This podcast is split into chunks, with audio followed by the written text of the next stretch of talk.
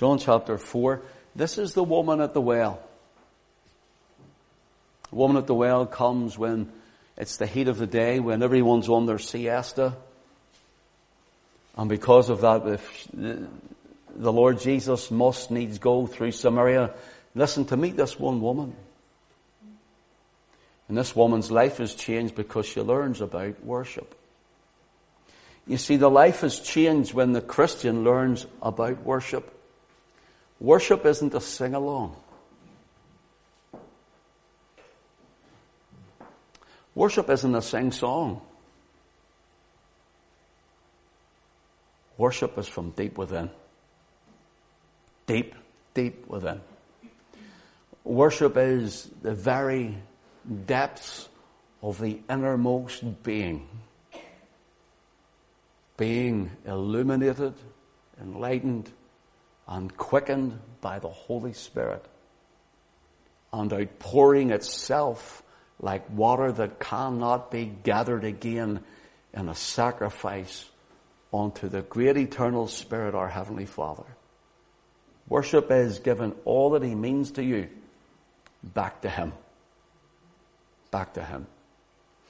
Many places will find that people come and they'll sing a song and they'll sit down and there's nothing there. Their heart is far from Him as they honor Him, as it were, with their lips. When really all they're doing is uh, making themselves not look too bad in the company of others. See, I'm trying, I'm singing. Not worship. It's not worship. Worship is to love the Lord your God with all your heart. Notice all your heart, with all your soul, with all your mind, and with all your strength. To worship Him is to say, You are first. To worship Christ is to say, you are above all others. You are above all else. There is none else beside you. There is no second. And there's none can come close to thee. And so I give it all to you. Everything that I have, all that I am, is worship. Worship from the heart. Worship from the depths of one's being. It's you, your inner you breathing yourself into the bosom of your heavenly Father in praise. It's the real you, the inner you, breathing yourself into the bosom of your heavenly Father in prayer. And it's you, the inner you, your deep regions of your innermost being, pouring yourself out before God in service because He is worth it to you. That's worship. That's worship. A.W. Tozer said this. We are here to be worshippers first and workers only second. We take a convert and immediately make him a worker. God never meant it to be so.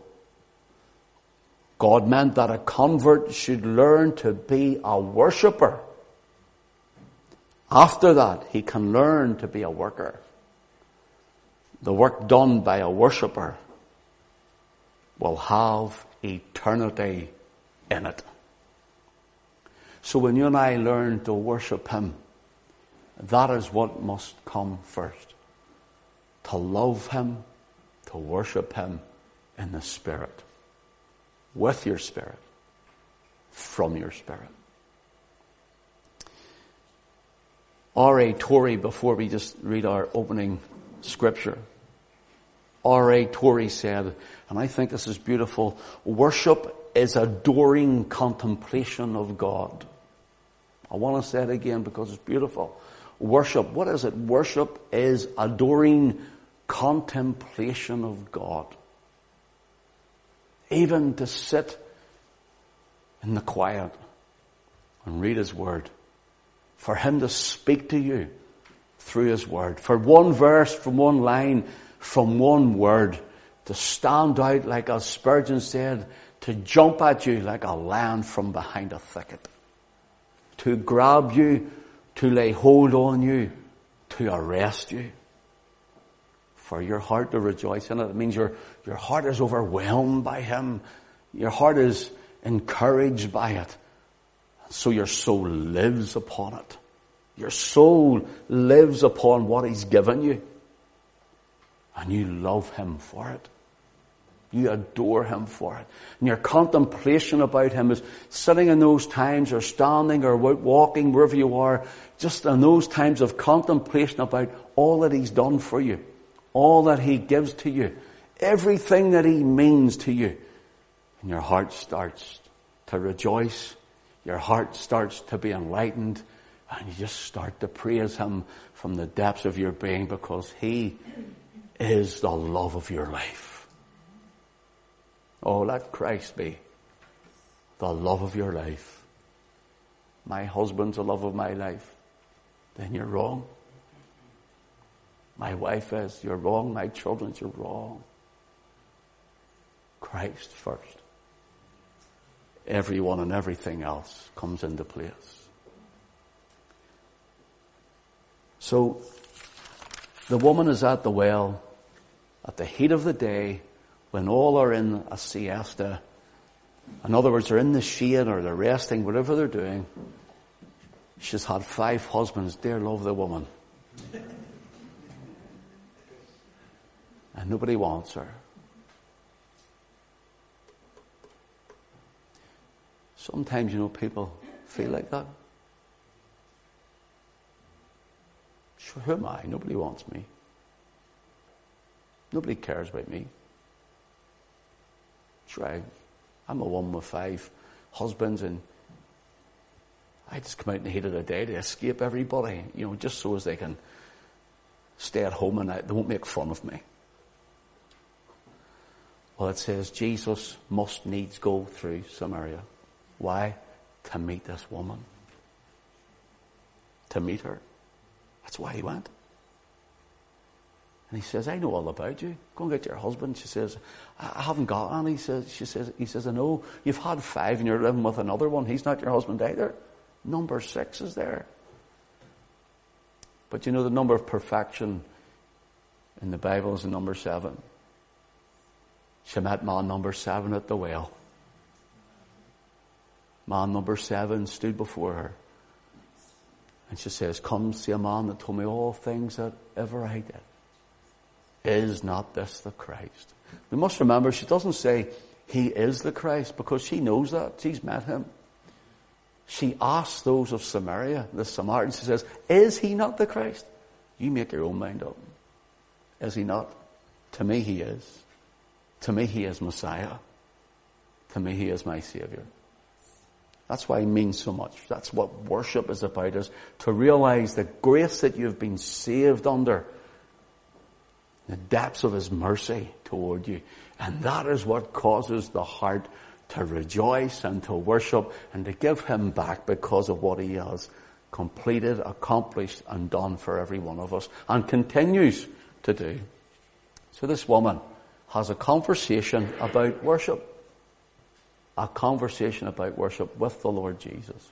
I would love, just love to be, as it were, a fly on the wall of that well just to listen.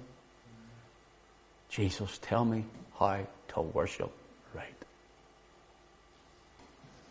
Just show me, Lord. So let's just read from verse 19.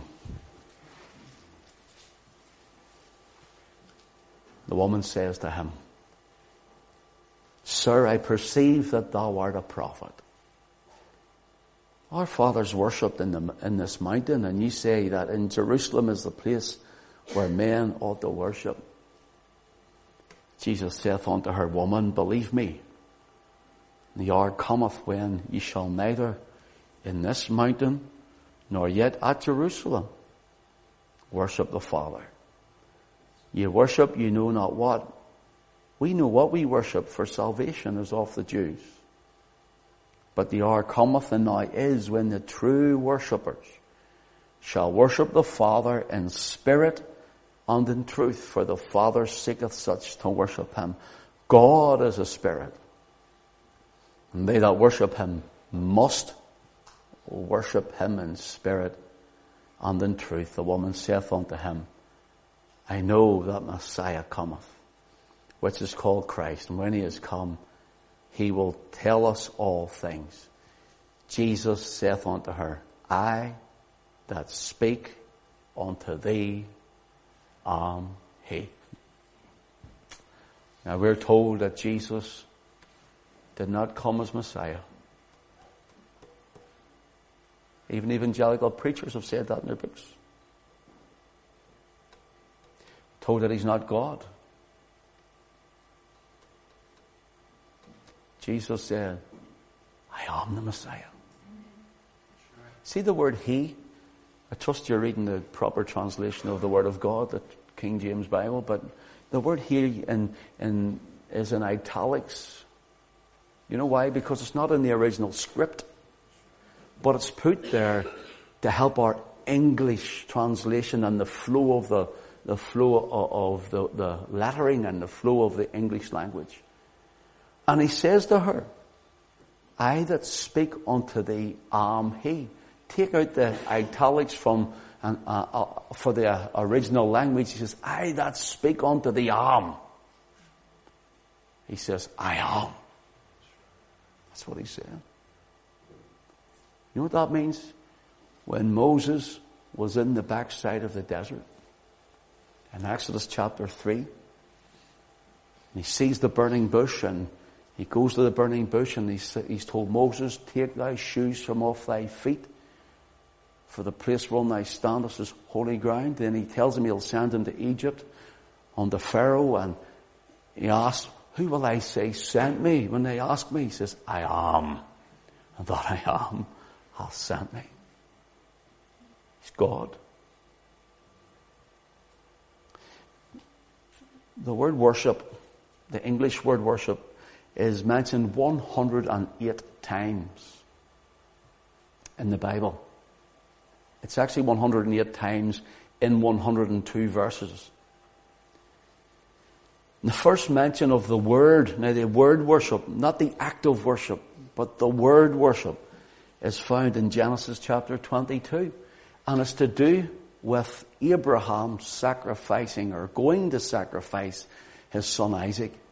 Listen to what it says, Genesis 22 and verse 5. And Abraham said unto his young men, Abide ye here with the ass, and I and the lad will go yonder and worship and come again to you. That's the first mention of the English word worship. The word there uh, for worship is the Hebrew word shachah. And it's actually mentioned in chapter 18 where, remember the three, as it were, angels came to the tent door before going on the Sodom? And the middle one was the Lord the L-O-R-D. He wasn't an angel, he was a theophany of God, an angelic as it were, an appearance of God with two angels. And Abraham, of course, kills uh, the calf and makes them something to eat, and the two angels go on to destroy Sodom and Gomorrah.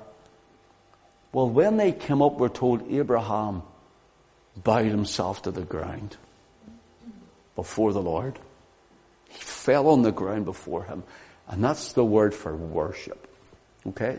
So, Abraham says, I and the lad will go up here and we're going to do an act of worship unto the Lord. Now, we're coming back again.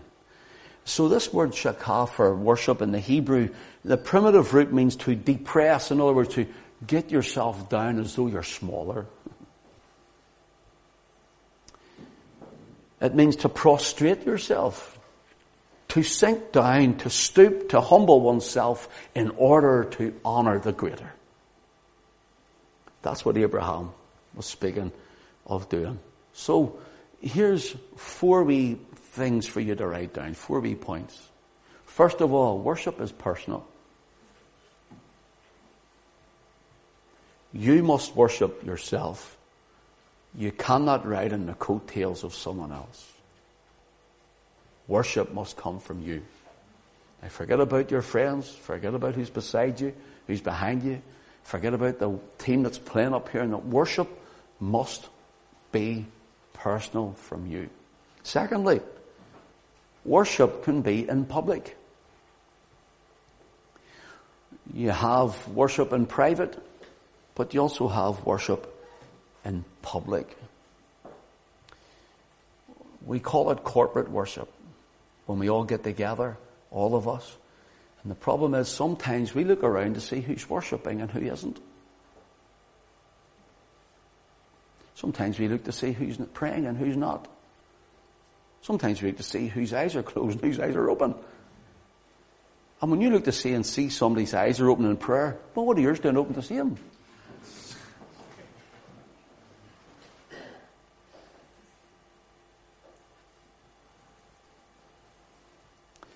It must be personal. It can be in public. It's called, it's called uniform in worship. It's a corporate anointing that comes on a meeting when we're there in worship. Thirdly, worship is demonstrative. Worship is demonstrative. Abraham had to build an altar. Abraham had to tie his son on it. Abraham had to lift a knife as he cried unto God. It's demonstrative. And fourthly, worship costs. It's an offering. It costs. Psalm 95 verse 6 says this, Oh come. Notice the, the call of it. It's not just, it's just not like, oh, we'll go, come on, come on, we'll go and do this, you know. Come on, we'll just go to church. No, it's the desire, it's the heart, it's everything within says, oh, come. It's a call. Come, let us worship and bow down. Let us kneel before the Lord, our Maker. Let us kneel before Yahweh, Jehovah, the one who has made us. So now notice worship is being directed. Now we're going to look at this more, this direction. For example, in Psalm 99 and verse 5, it says, Exalt ye the Lord our God, or exalt. The, the worship is directed at a person, at a certain way, to a certain place. Exalt ye the Lord our God, or exalt ye Yahweh our Elohim. Yahweh or Elohim. Elohim is when God created the heavens and the earth. It means God in his pluralistic of majesty. Our God can do many things, show himself in many ways. Burning bushes, pillar of cloud, pillars of fire, theophany as a man. But yet, here, O Israel, the Lord our God is, or Yahweh, our Elohim is one Yahweh. He's one. Exalt ye the Lord our God and worship, notice where? At his footstool. For he is holy. So here we're worshipping a certain way, to a certain one, at a certain place, from a certain avenue. And that is his footstool. If you, in the same Psalm, Psalm 99, go to verse 6, Exalt ye the Lord our God. Same as verse 5. And worship at his holy hill. I maybe give you the wrong verse, did I? Verse 9, pardon me. And worship at his holy hill. Do you notice that? For the Lord our God is holy. In verse 5, we're worshipping at his footstool. Then in verse 9, we're worshipping at his holy hill. What's the difference? What does it mean? And we will bring this into New Covenant worship, New Testament worship. But the pattern of it here is for you and I, even in this New Covenant relationship with Christ. The footstool means sitting at his feet. Come to the place where he rests his feet. Like Mary he sat in the house and Martha was cumbered about with much serving. And Mary sat and listened to the words at his feet. And there he says, this thing will never leave her. Sitting at the feet of Christ and we must be at his footstool before we can be in his holy hill. Footstool is the place of humility.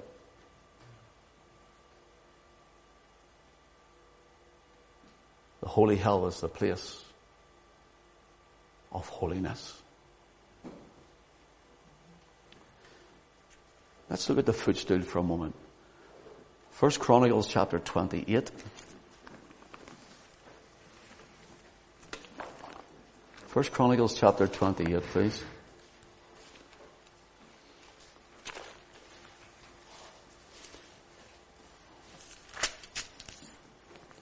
Verse 1. And David assembled all the princes of Israel, the princes of the tribes, and the captains of the companies that ministered to the king by course. The captains over hundreds and the captains over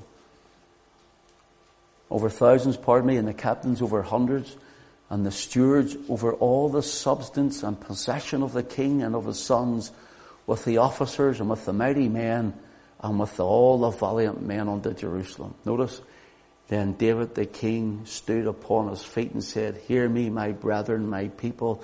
As for me, I had in mine heart to build an house of rest for the ark of the covenant of the Lord and for the footstool of our God and had made ready for the building. And God said unto me, Thou shalt not build a house for my name because thou hast been a man of war and hast shed blood. David said, I wanted to build a place for the rest of the Ark of the Covenant. See, that's very important. You see, it's for this footstool, he says. The Ark of the Covenant is God's footstool. Now remember, in the Old Testament is really everything that's happened that's foreshadows and types of Christ and his new covenant to come. And so the Ark of the Covenant was a type of something, it was like a parable. We can learn from that as well. So go with me then to Psalm 132.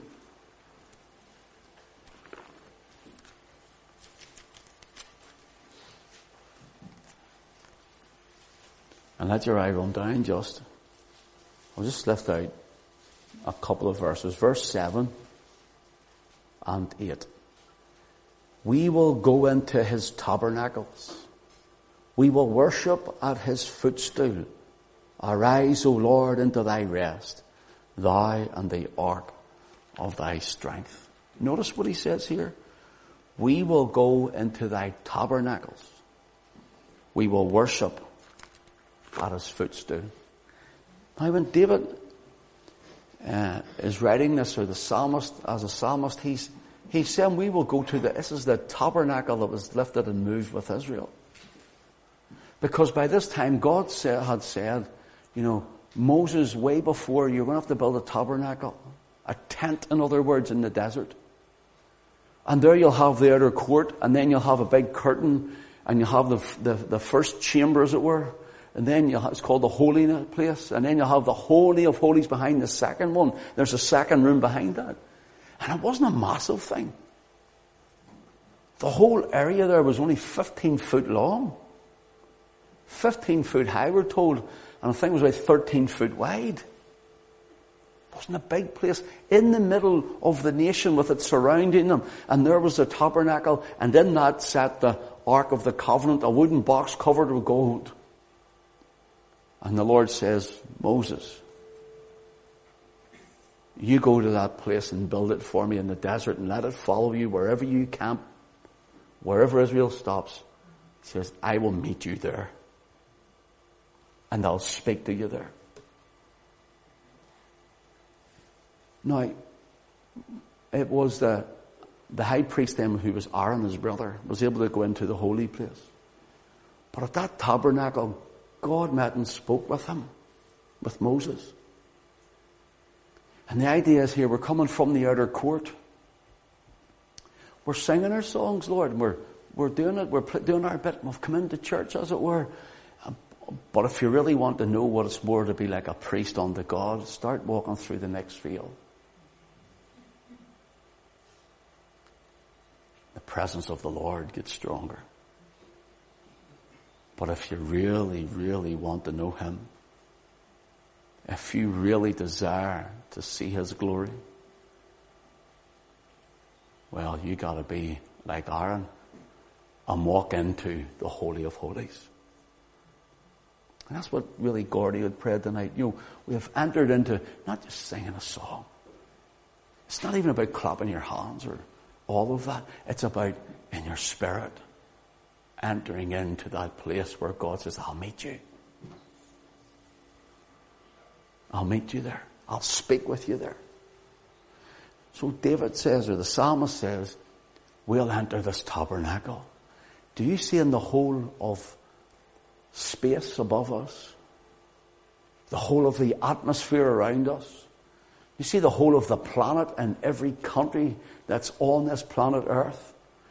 Do you see in the vastness of this globe that we live on? The only place you could find the truth of the living God and His presence was in that little room in the whole place, outside of God's heaven.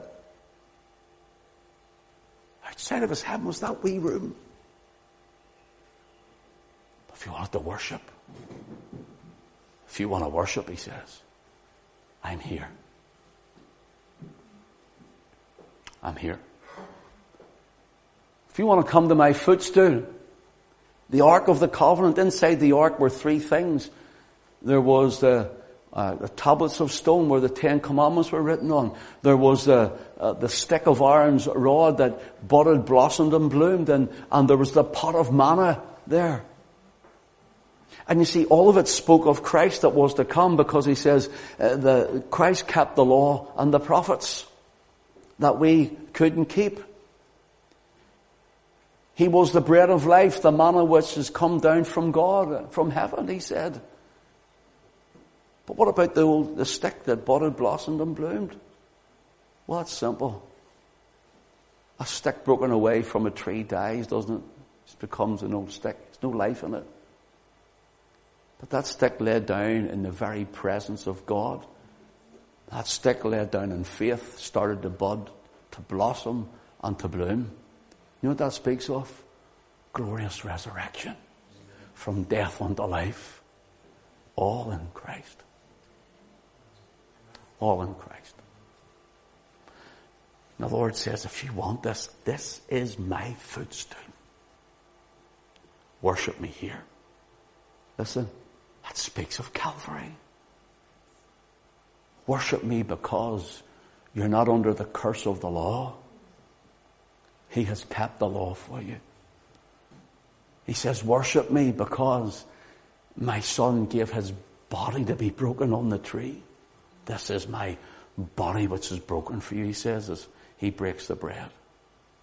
Worship my son because he is the resurrection and the life. So there's reasons to worship. There's a reason for you to come into His immediate presence. Directly into His presence. So we worship at His footstool. Isaiah 66. Isaiah chapter 66.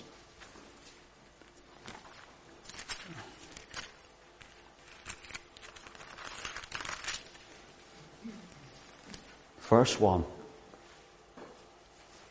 Thus saith the Lord, or thus saith Yahweh. This is your God, your maker, your creator. Thus saith the Lord, the heaven is my throne. And where? The earth is my footstool. Where is the house that you build unto me? And where is the place of my rest? You know what God is saying here? I can't be contained in a little box. I can't be contained in a little room or a tent or a tabernacle. By this time it's a great temple. I can't be contained in it. where would you set me? He says, the whole earth is like my footstool. In other words, the glory of the Lord will be made known as the waters cover the sea. He says, I'm in the heavens ruling, I am God. But my feet, as it were, my footstool. You see, the, the footstool speaks uh, in, in Old Covenant times as a theocratic government of God. You know, we talk about the kingship of God. But you know, Israel didn't have a king. They were a theocratic nation, not a democrat, not a democracy. Democracy is also man-made. Democracy is just the best of the bad bunch. That's about the height of it. It was a theocratic nation. What do we mean? It means theo means God. It means it was God ruled the nation. God ruled all. God ruled the people. But they wanted a king. It's not right to be like the others. And then, of course, they chose Samuel, but God chose David. And from there, God's choice is the Lord Jesus Christ. And he's saying, he says, look, you have my law. You have everything I've given to bless you. There's my footstool. You see, God's blessing is in every meeting. Listen, brother, listen, sister. God's blessing is in every meeting. Whether it's meeting corporately together or whether it's meeting on your own in the closet. Whether it's corporate or closet, the blessing is yours. You must worship. Worship isn't standing outside the tabernacle or the temple. Worship isn't just coming and sitting in the seat of the congregation. No, worship is the heart. Let me go a little further. The footstool, we have it as the temple is the footstool. The Ark of the Covenant in the temple is the footstool and the earth is the footstool. So really we're at his feet. Then he says in verse 9, exalt the Lord our God and worship at his holy hill. The holy hill means the sacred place. Not secret, not secret, but the sacred place. But here's the thing. Do you know where you find your way to the sacred place? In the secret place. What's the secret place? The place where you go, just you and him. You'll find yourself starting to ascend into the hell of the Lord. You start ascending into His presence. You come to know Him more. You come to hear His voice. Come to understand Him more. The sacred place, it means the hallowed place.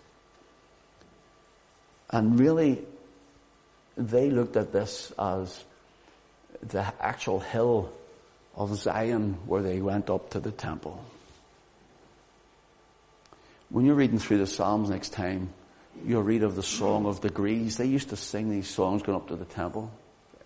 And what they were doing is they were singing them and then they were ascending every step. They're up in steps. And up they went again. And they believed they were being elevated into the presence of God to go into the temple to the Holy of Holies.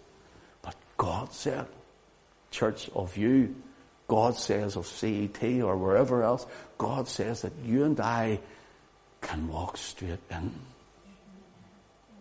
Worship Him. Love Him.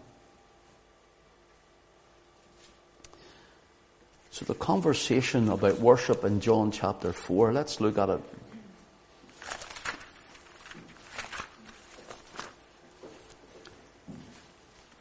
So from verse 20 to verse 24, the word worshipped, worshipped is mentioned once.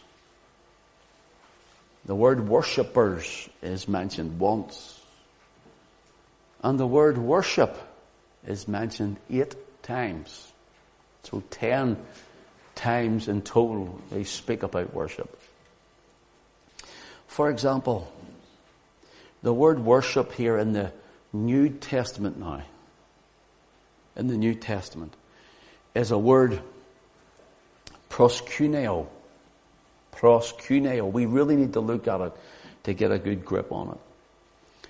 But in Matthew chapter 2 and verse 2, is the first time the English word worship is used. The first time the English word in the New Testament. And it's when the wise men come and they're looking for the Lord Jesus. And they say, where is he that is born the King of the Jews? For we have seen his star in the east and are come to worship him. Now here's the point of interest. We're still in Old Covenant. This is still Old Testament, although it's in your New Testament. But they're really in the Old Covenant because Christ hasn't died and risen again to ratify the New Covenant and to bring it in. So they're still in the Old Covenant. So really, if they wanted to worship, they should have went to where? The temple in Jerusalem. They should have went to where they believed God was. But they didn't. But they didn't. Their point, their direction, as I mentioned earlier, of worship was changing. Whereas he is born of King of the Jews, for we have seen his star in the east and are come to worship him.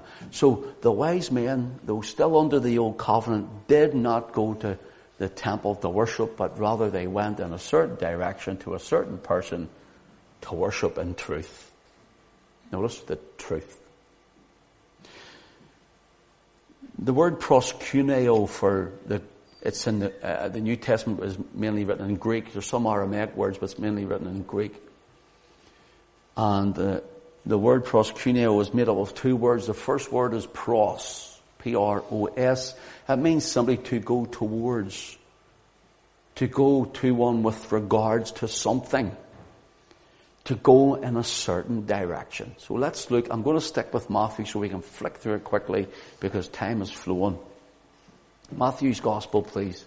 I could show you many of these, but just for tonight, Matthew chapter 3, please.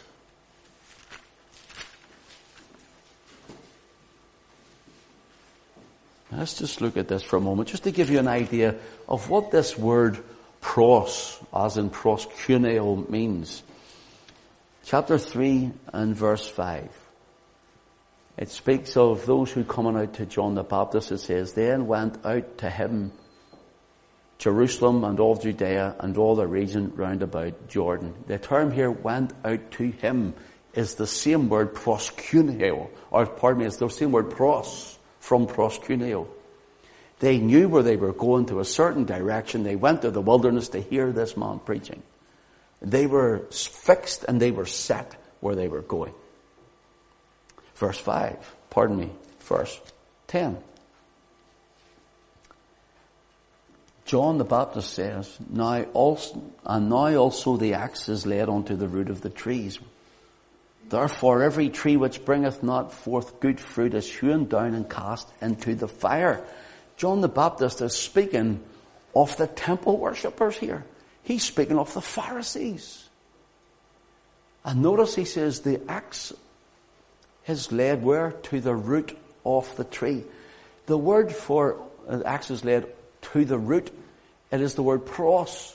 Again, it means the axe will be placed in a certain part right at the very root. It'd be, in other words, the tree's being cut down, plucked up by the roots. That tree is the fig tree that represented Jewry. J-E-W-R-Y. So here comes the axe. And what would that axe be? The axe would be the death, burial, resurrection of the Lord Jesus Christ after they turned him away. Verse 13. Then cometh Jesus from Galilee to John, Jordan unto John to be baptized of him. Now Jesus is pointed in a certain direction.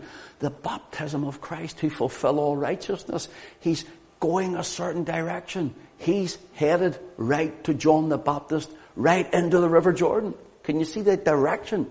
I'm trying to strengthen this for you. I'm just showing you these to give you an example of what this word worship really means a certain direction, Jesus says, I'm going to John. And then in verse 14, but John forbade him, saying, I have need to be baptized of thee, and thou comest to me. You have deliberately set yourself upon me, approached me, come toward me. Let's go to chapter 5. Matthew chapter 5.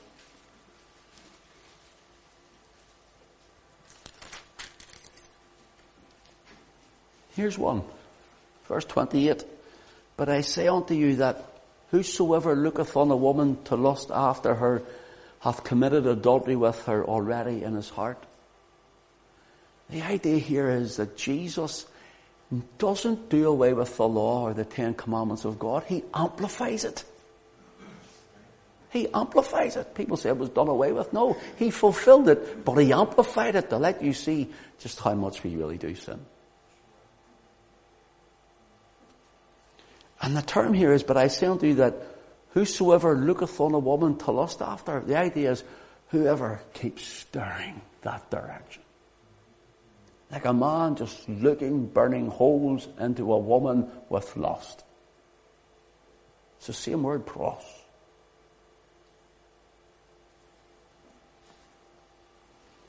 Chapter 6, please. Verse 1. Verse 1 says, Jesus says, Take heed that ye do not your alms before men to be seen of them, otherwise you have no reward of your Father which is in heaven. You know what Jesus is saying? If you do your alms before men, it means you're doing it that men can see you. Look what I've done. I have given so much. I have done so much. Look how great I've been to him or to her. Your alms, your charities, your deeds. And Jesus says, you're doing it that that direction will come to you. That people will look directly at you. And he says, You've lost your reward in heaven. Because you've already got your reward of men, for that's what you wanted. People don't read these things anymore, sure they don't. You don't hear these things in church anymore. Jesus said that. That's the same. He says, you want that directed completely at you. Okay.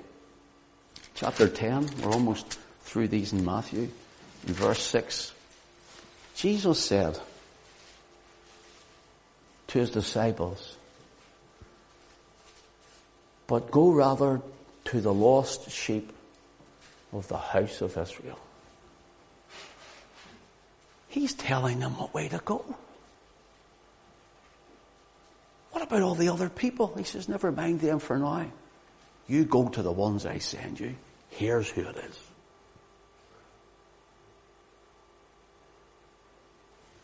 See how direct it is. Chapter 11, verse 28, we should know this off by heart. Jesus said, Come unto me, all ye that labour and heavy laden, and I will give you rest. The idea is, fix yourself on me. Come to me. Forget everybody else. Directly to me. Pros it is. Come right to me. When your labour heavy laden and I'll give you rest. Because we do run to others. He says, come to me.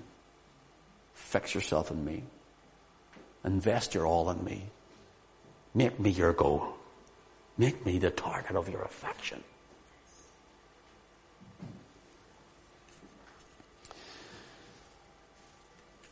Chapter 13. This is the last one of these in Mark. And verse 30 He speaks of the end of the age or the end of the world as people would call it. Let your eye run down, please, to verse 30. Let both grow together until the harvest. This is his coming again. And in the time of the harvest I will say to the reapers, gather ye first the tares, bind them in bundles to burn them and gather the wheat into my barn. See the idea to bundle? It means Fix yourself on them angels, on those particularly, and bind them up. Forget about the saved. People say the saved are going up and, and they're going to be taken away. The Bible doesn't tell you that. It says the saved are coming to the earth and the, and the wicked are being taken away. That's what the Bible tells us, but we're totally opposite. Okay. So proskuneo, pros as we see means to fix that direct, and kuno or kuon is the second part of the word. Simply means this. We haven't got a big lot of scriptures to look at. You know what it means? Dog. That's what it says. What? Go towards the dog. Here's the idea of it. It means that you and I are to come toward God. We're to bow in reverence. We're to love Him with affection, with all that we have, fixed completely on Him and on no one else. None matters. There's none other that'll count but Him. Where does dog come into it? Well, my big dog, Harley Davidson, when I come in, he's an outside dog. He doesn't like being in, but he'll be in for five minutes or ten minutes. He wants back out again. Sometimes I'd be sitting at the kitchen t- table and maybe one of the girls or Alison has been up and out the back and he's run in and he stands at the garage sort of door looking into the kitchen, you know. And if I go, if I give him the nod to come in, he flies in and he just lies right beside my leg.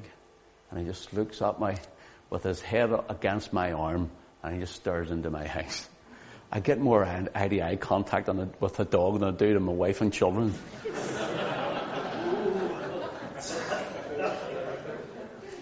Alison's past all that mushy stuff, you know. But he does, and I know he just loves me.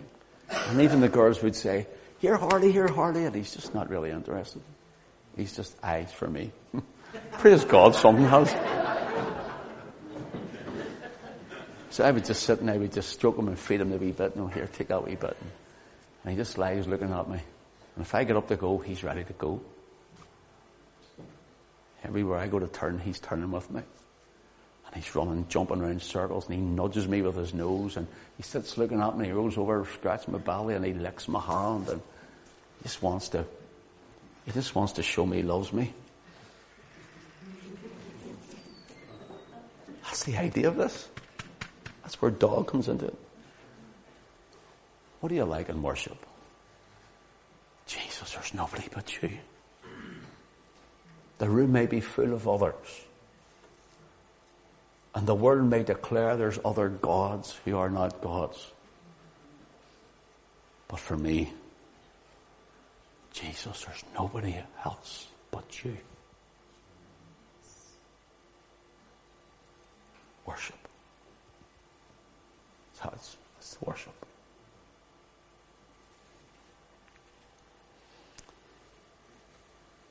The last mention of the word worship or proskuneo in the New Testament is, that is the English word, as found in Revelation chapter 22 verses 8 and 9 where John goes to worship the angel. Verse 9, the angel says these words. Two words that matter. He tells him, worship God. Just worship Him. Not an angel, no angel worship, no saint worship. Worship God. You have listened to me for near an hour now, so I'm going to have to quit here because I've enough to do me maybe next week. Let me give you a brief story on this John chapter 4 and I'll stop there and I'll do a second part, God willing, next week. The woman who Jesus meets at the well, they have a conversation and worship. This woman is from, she's a Samaritan. You see, they're at the foot in Samaria. She meets a Samaritan woman uh, who is at the foot of Mount Gerizim. Now, Mount Gerizim today would be sort of north west by um,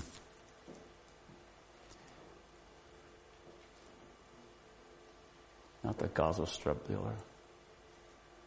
Jennifer, you should know, that not the Gaza Strip. What do you call the other bit of the West Bank?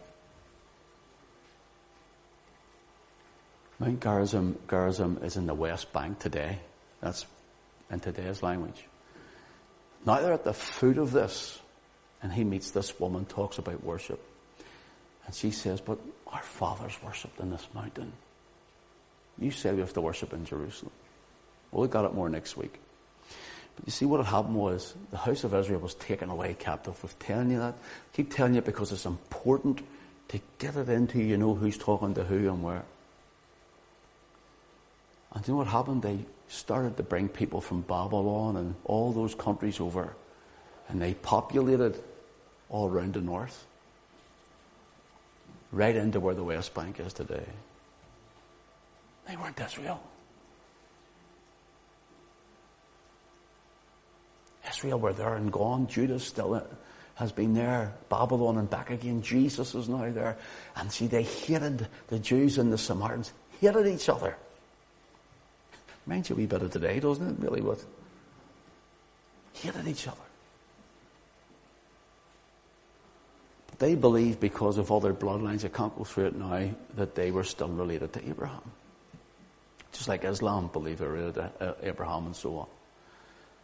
And so this woman is at the bottom of the well. There's a possibility that some of the remnant of the escapees of Israel maybe were married or mixed marriage or whatever there. But we're not told that. And there were two mountains. There's Mount Ebal and Mount Gerizim. And Moses in Deuteronomy 11 says there's two mountains. Have your choice. There's one of blessing, which is Gerizim. And he blesses that mountain. And here the other mountain here. He says this to Israel now. He says this mountain, Ebal. This is the mountain of cursing. What mountain do you want to live on? What mountain do you want to choose to walk in? The one of blessing or the one of cursing? I know which one I want. But then because of all of this happened, all the fathers, as they call them, went up into the mountain to worship. There's a big mountaintop city and all theirs. But the other place of worship was in Jerusalem. That was the real place of worship. By the way, Jerusalem was the capital way back then. Jerusalem isn't a capital because Donald Trump said it. And they're saying if you want to worship right, it's in Jerusalem. You just don't have it. So Jesus steps into the picture. And we'll look at this next week. He says, There's a time coming. It's already here. It's just round the corner. We'll be no longer on, in Jerusalem. I'll be no longer up the mountain. But those who worship the Father in spirit and in truth will worship Him everywhere they go. So tonight we can worship Him here. In this room, we can worship Him on our own. We can worship Him from the closet to the corporate meeting. We're going to look at the what the New Testament says about them. We'll look more at what Jerusalem and the temple and then it being obsolete because of what Jesus said and what Jesus has accomplished in Calvary. And the book of Hebrews, do you know what the book of Hebrews is for? Because are those who had come to saving faith. Hebrews or Jews or Israelites had been, come to saving faith. And you know what happened? They started thinking maybe it'd be an easier life to go back to the old ways. So the Hebrew writer says, no. He starts to list Jesus is better than, Jesus is better than, Jesus is better than, Jesus. The whole book of Hebrews is about Jesus is better than everything. And everyone. God willing, we'll look at that next week.